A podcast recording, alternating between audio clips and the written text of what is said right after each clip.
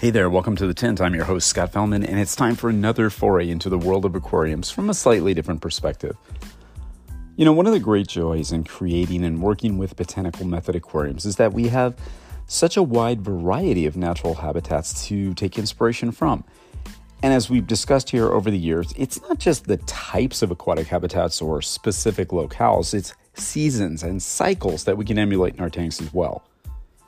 I find it really fascinating to think about how we can emulate the environmental characteristics of aquatic habitats during certain times of the year, such as the wet and the dry seasons. And the idea of actually operating your aquarium to spur the environmental changes which takes place during these transitions is irresistible to me. Do we create seasonal variations for our aquariums? I mean, changing up lighting duration, intensity, angles, colors, and increasing or decreasing water levels or flow. Do we do that stuff? Well, with all of the high tech LED lighting systems, electronically controlled pumps, and even programmable heaters, we can vary environment, you know, environmental conditions to mimic what occurs in our uh, fish's natural habitats during seasonal changes like never before. I think it would be really interesting to see what kinds of results we could get with our fishes if we went further into environmental manipulations than we have been able to before. I mean, Sure, hobbyists have been, you know, dropping or increasing temps for spawning fishes forever, and you'll see hobbies, hobbyists, you know, playing with light uh, durations. ask any Corydoras breeder; they've been doing that for a long time. However, these are typically done only in the context of defined, controlled breeding experiments.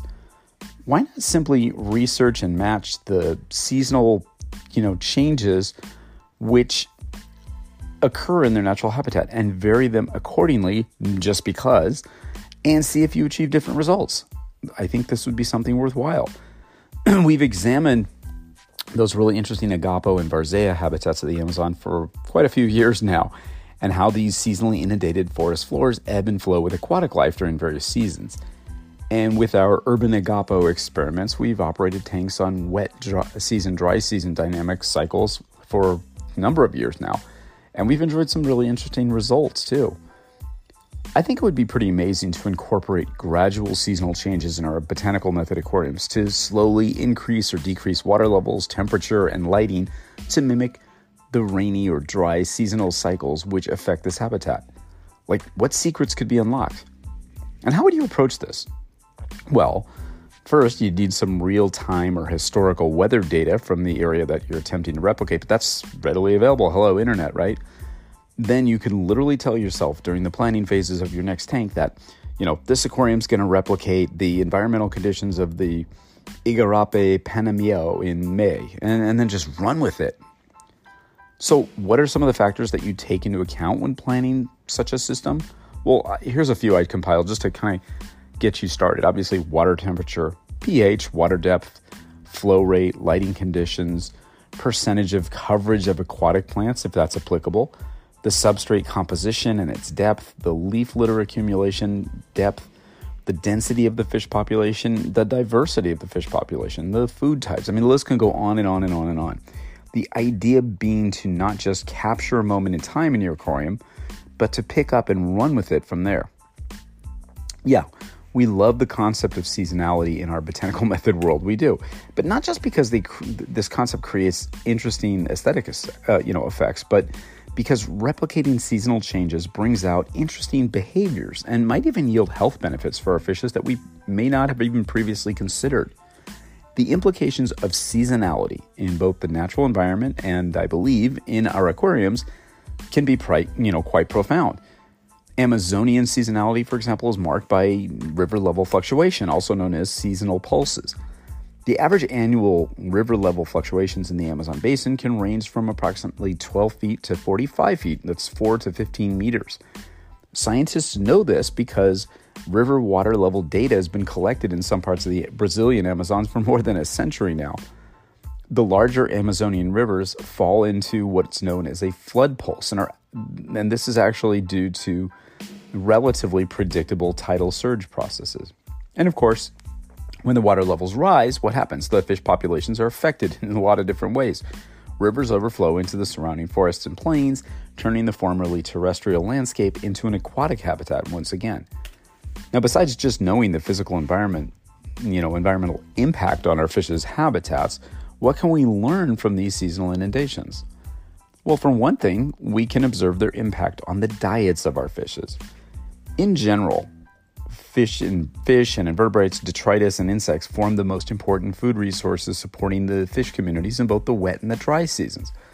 But the proportions of invertebrates, fruits, and fish are reduced during the low water season. So individual fish species exhibit diet changes between high water and low water seasons in these areas. This is a very interesting adaptation and possible something that we could possibly mimic in the aquarium, right? Well, think about the results from one study of gut content analysis from some herbivorous uh, Amazonian fishes during both the wet and dry seasons that I came across. The study determined that the consumption of fruits in Mylossoma and Colossoma species, yeah, you've seen them, they're that big ass pacu, you know, those big ass uh. I, I know we're never going to keep those in aquariums, but they're big. But anyway, they're common fish in that area. The, the consumption of fruits was significantly less during the low water periods, and the diet was changed with these materials substituted by plant parts and invertebrates, which were more abundant during that period of time. So, tropical fishes in general change their diets in different seasons in these habitats to take advantage of the resources available to them. Fruit eating, as I just mentioned, is significantly reduced during the low water period when the fruit sources in the forests, which are the trees, are not really readily accessible to the fishes because the water has receded. During these periods of time, fruit eating fishes, also known as frugivores, consume more seeds than fruits and supplement their diets with food like leaves, detritus, and even plankton. Interestingly, even known grazers like Leporinus and headstanders were found to consume a greater proportion of materials like seeds during the low water season. The availability of different food sources at different times of the year will necessitate, you know, adapt, you know, adaptability in fishes, um, you know, kind of in order to assure their survival. I mean, it makes sense, right? Mud and algal growth on plants, rocks, submerged trees, all that stuff is really quite abundant in these waters at various times of the year. Mud and detritus are transported via the overflowing rivers into flooded areas and contribute to the forest leaf litter and other botanical materials become nutrient sources which contribute to the growth of the epiphytic algae. So, during the lower water periods, this organic layer helps compensate for the shortage of other food sources. Again, making sense here, right?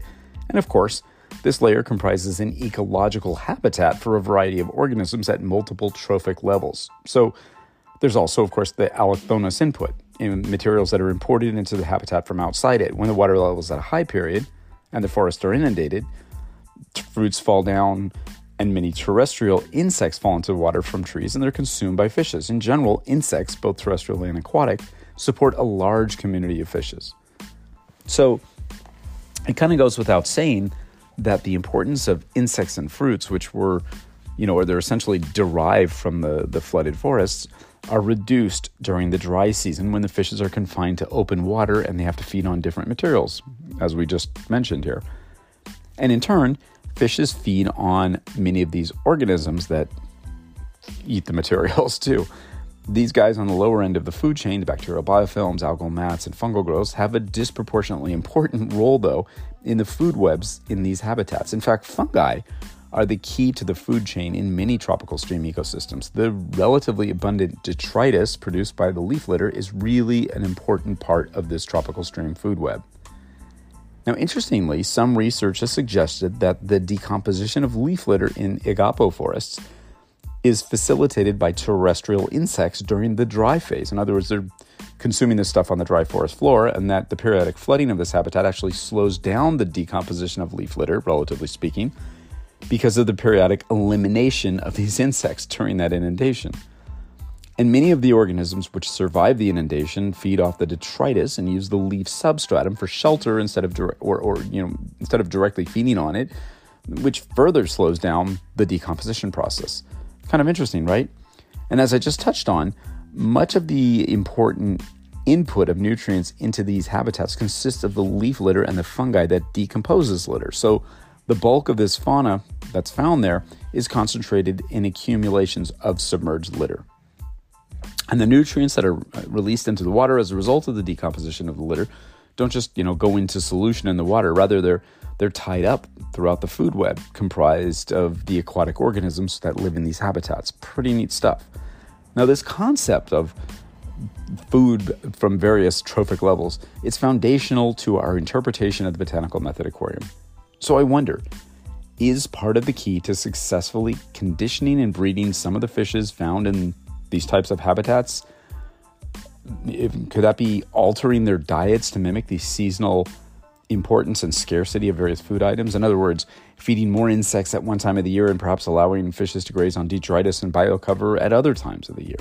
Would that have some benefits? And you probably already know the answer to this question. I mean, is the concept of creating a food producing aquarium complete with detritus, natural mud, and an abundance of decomposing materials a key to creating a more realistic feeding dynamic as well as an aesthetically functional aquarium? That's a loaded question because hell yeah, you know that.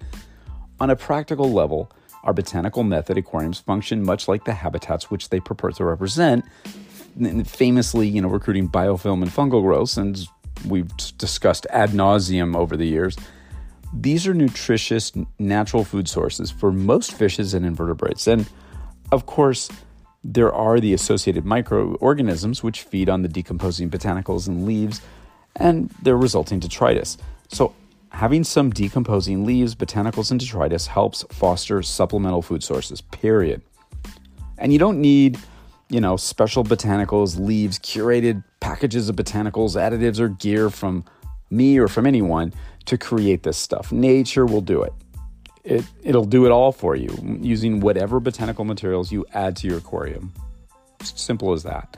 Apparently though, the years of us beating this shit into your head here on the Tint and everywhere else I've written and spoken are starting to strike a chord. There's literally people posting pics of their botanical method aquariums on social media every week with hashtags like, you know, detritus Thursday or whatever preaching the benefits of this stuff that we, as a hobby, have sort of reviled for basically a century. I think that's kind of funny. It absolutely cracked me up the first time I saw people posting stuff like that. Five years ago, people literally called me an idiot online for telling hobbyists to celebrate this stuff. Now it's a freaking hashtag. It's some weird shit, I'm telling you, but it's gratifying to see. But yeah, it is a little bit weird. Now, as we you know briefly talked about uh, decomposing leaf litter and the resulting detritus supports a population of other organisms. We call them infusoria here in the, the hobby. It's sort of a collective term used to describe, you know, these really minute aquatic creatures like ciliates, euglenoids, um, protozoa, unicellular algae, and even small invertebrates that exist in freshwater ecosystems. And there's much more to explore about that. It's no secret or surprise to most aquarists who've played with botanicals that you know, a tank with a healthy leaf litter layer component, it's a pretty damn good place to raise fry.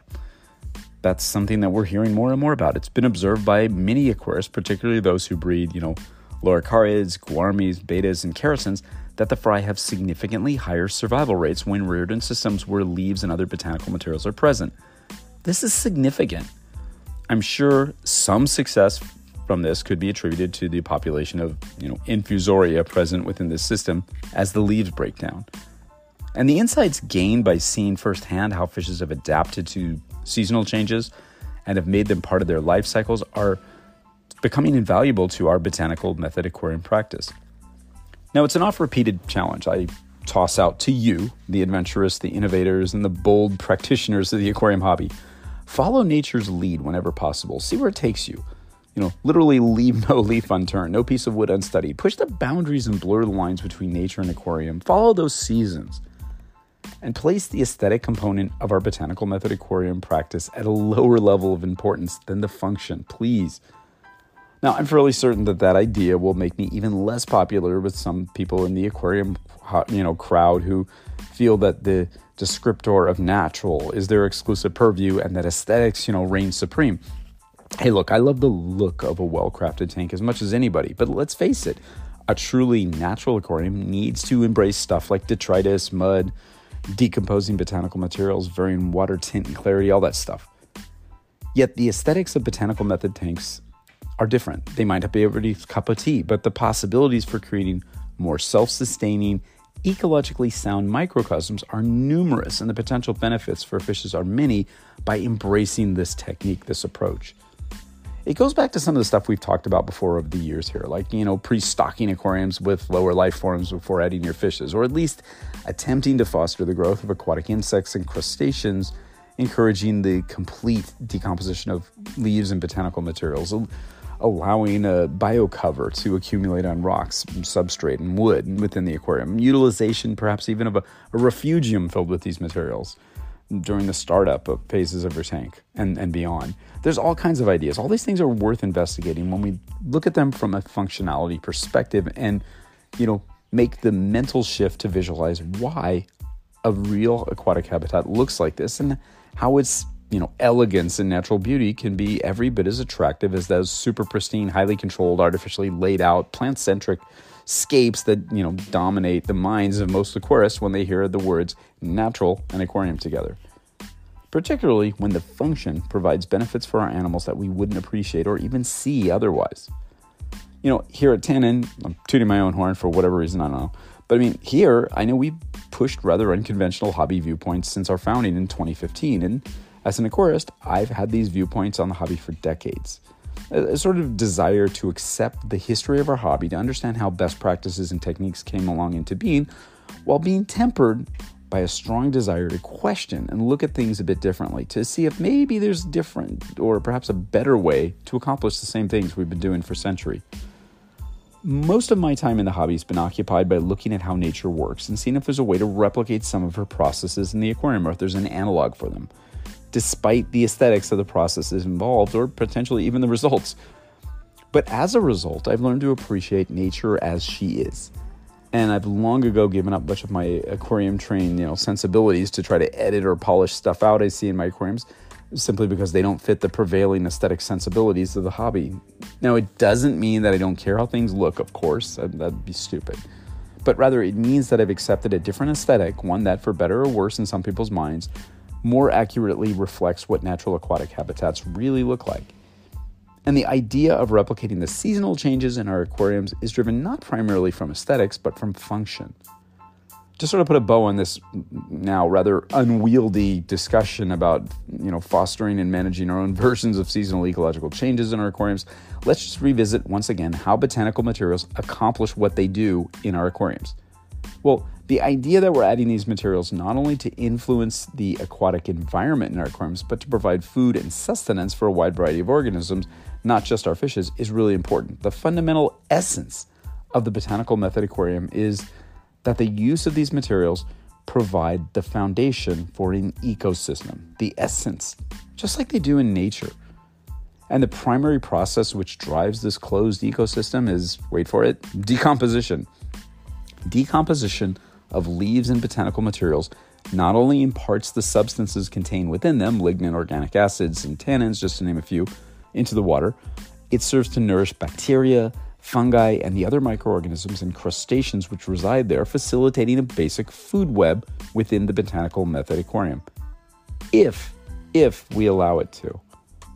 And I think that's a big if. That's important. We can't just reach for the siphon hose every time we see something we don't like decomposition of plant matter and botanicals you know occurs in a few stages. It starts with leaching soluble carbon compounds which are liberated during this process. Another early process is physical breakup or fragmentation of the plant material into smaller pieces which have greater surface area for colonization by microbes. And of course the ultimate state to which leaves and other botanical materials evolve to is our old buddy detritus. And of course, that very word, as we've mentioned many times before, including just a few minutes ago, used to just frighten and motivate tons of hobbyists over the years into removing as much of the stuff as possible from their aquariums whenever and wherever it appeared. Siphoning detritus is a sort of thing that we were asked about near constantly over the years. We still are. It makes perfect sense, of course, because our aquariums, by virtue of the materials they utilize, produce substantial amounts of this stuff. Now, the idea of detritus takes on a different meaning in our botanical method aquariums. Our aquarium definition and, and I use that term loosely because there's no real generally accepted definition, but the definition of detritus typically is agreed to be, you know, dead particulate matter, uh, including fecal material, dead organisms, mucus, etc., etc. You know, not sounding that great. And bacteria and other microorganisms will colonize this stuff and decompose or remineralize it, essentially completing the cycle. And despite their impermanence, these materials function as diverse harbors of life, you know, ranging from fungal and biofilm mats to algae to microcrustaceans and even epiphytic plants. Decomposing leaves, seed pods, and tree branches make up the substrate for this really complex web of life, which helps the fishes that we love so much flourish throughout the various seasons. And if you look at them objectively and carefully, these assemblages and the processes which form them are beautiful. We'd be well advised to let them do their work unmolested. On a purely practical level, these processes accomplish the most in our aquariums if we let nature do her work without excessive intervention, meaning don't siphon the shit out of it. An example, I'm laughing at myself, that's funny. An example, okay, I'll give you one. Uh, how about our approach towards prepping materials for use in our tanks? After literally decades of playing with botanical method aquariums, I'm starting to rethink things a little bit and thinking that maybe we should do less and less preparation of certain materials, specifically wood, to encourage a slower breakdown and colonization by beneficial bacterial and fungal growths. Now, the rap on wood has always been that it gives off a lot of tint producing tannins, much to the collective freakout of the non botanical method aquarium fans. Of course, to us, all these extra tannins are not so much of an issue, right? Weigh down the wood and let it cure in situ before adding your fishes. I think there's something to be said for that. And then there's the whole concept of getting fishes into the tank as quickly as possible. Like, like why? We should slow our roll here. We're so fast. I've written and spoken about this idea before, as no doubt you have. Adding botanical materials to your tank and pre-colonizing them, you know, with with beneficial life forms, is before you even think of adding a fish is, is a really good idea. A way to sort of get the system broken in with a functioning little food web and some natural nutrient export processes in place.